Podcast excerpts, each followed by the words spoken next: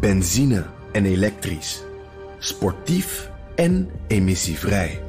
In een Audi plug-in hybride vindt u het allemaal. Ervaar de A6, Q5, Q7 en Q8 standaard met quattro vierwielaandrijving. Wat u ook zoekt, u vindt het in een Audi. Audi. Voorsprong door techniek. Postma in Amerika. Tijd voor het Amerikaanse nieuws door de ogen van onze correspondent in Washington, Jan Postma. Jan, we moeten het over soccer hebben. Hè? President Biden was erg enthousiast na de overwinning van het Amerikaanse nationale elftal op Iran. Ja, en Amerika is nog steeds niet echt een voetballand. Hè. Ze noemen het ook nog steeds soccer. Dus ja. Nou, is een Eh, Engels woord, is een Brits woord hoor. Oh, is Ja, dat zo? ja, dat is zo, Want de ja. Britten noemen het gewoon voetbal, hè, dat- zoals wij dat ook noemen. Ja, maar goed. Ah. Nou goed, er was eh, vandaag nog een, een klein eh, relletje over. Want David Beckham die stuurde een berichtje van... eh, het is toch echt voetbal hoor mensen. Jullie blijven het soccer noemen. Maar, maar goed, Ja. Eh, je ziet dat die Amerikanen de, de, aan het kijken zijn... En, en dat ze enthousiast zijn, dat ze erin meegaan. En, en dat ze ook wel lekker opportunistisch... steeds wat enthousiaster worden als het goed gaat met Amerika. En dat geldt ook voor Biden. Hij was in Michigan in een fabriek waar hij net een toespraak had gegeven. En daar kreeg hij de uitslag van de wedstrijd eh, door. Eh, 1-0 gewonnen door de Amerikanen. Amerika dus door. En je ziet hem dan het podium, nou ja, ja opstuiven zou ik willen zeggen. Maar het is, het is meer een beetje op- voor zijn leeftijd, respectabele snelheid, ging hij dat podium op. En hij geeft dan die uitslag. En dan claimt hij ook zelf de overwinning een beetje. USA, USA. That's a big game, man. When I spoke to the coach and the players, I said, "You can do this." They went, "Ah, they're gonna." They did it. God love them. Anyway, just thought you might want to hear.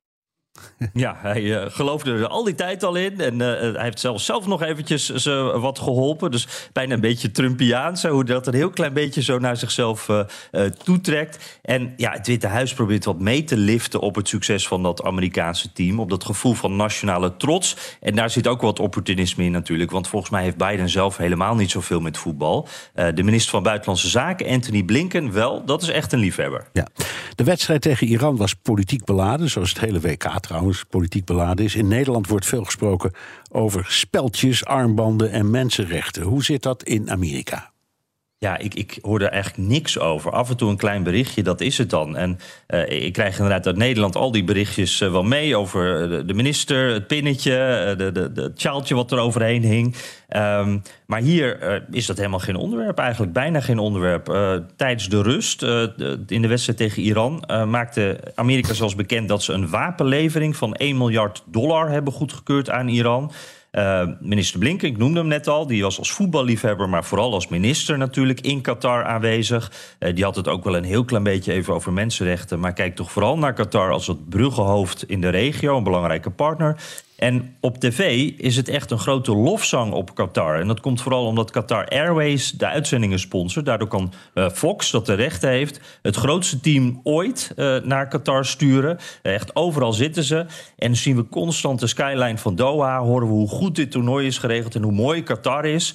En mensenrechten en armbanden, not so much. Dus uh, Qatar bepaalt ook echt mede de boodschap op televisie. Ja, Nederland is de volgende tegenstander voor de Amerikanen. Hoe kijken ze naar ons? Ja, uh, ze weten dat we best een aardig voetballandje zijn. Maar ze kijken toch met, uh, ja, met meer bewondering naar Engeland, Duitsland en Frankrijk, moet ik zeggen. Nederland mist een beetje smoel op dat, dit moment, denk ik, voor de Amerikanen. En een grote ster ook vooral.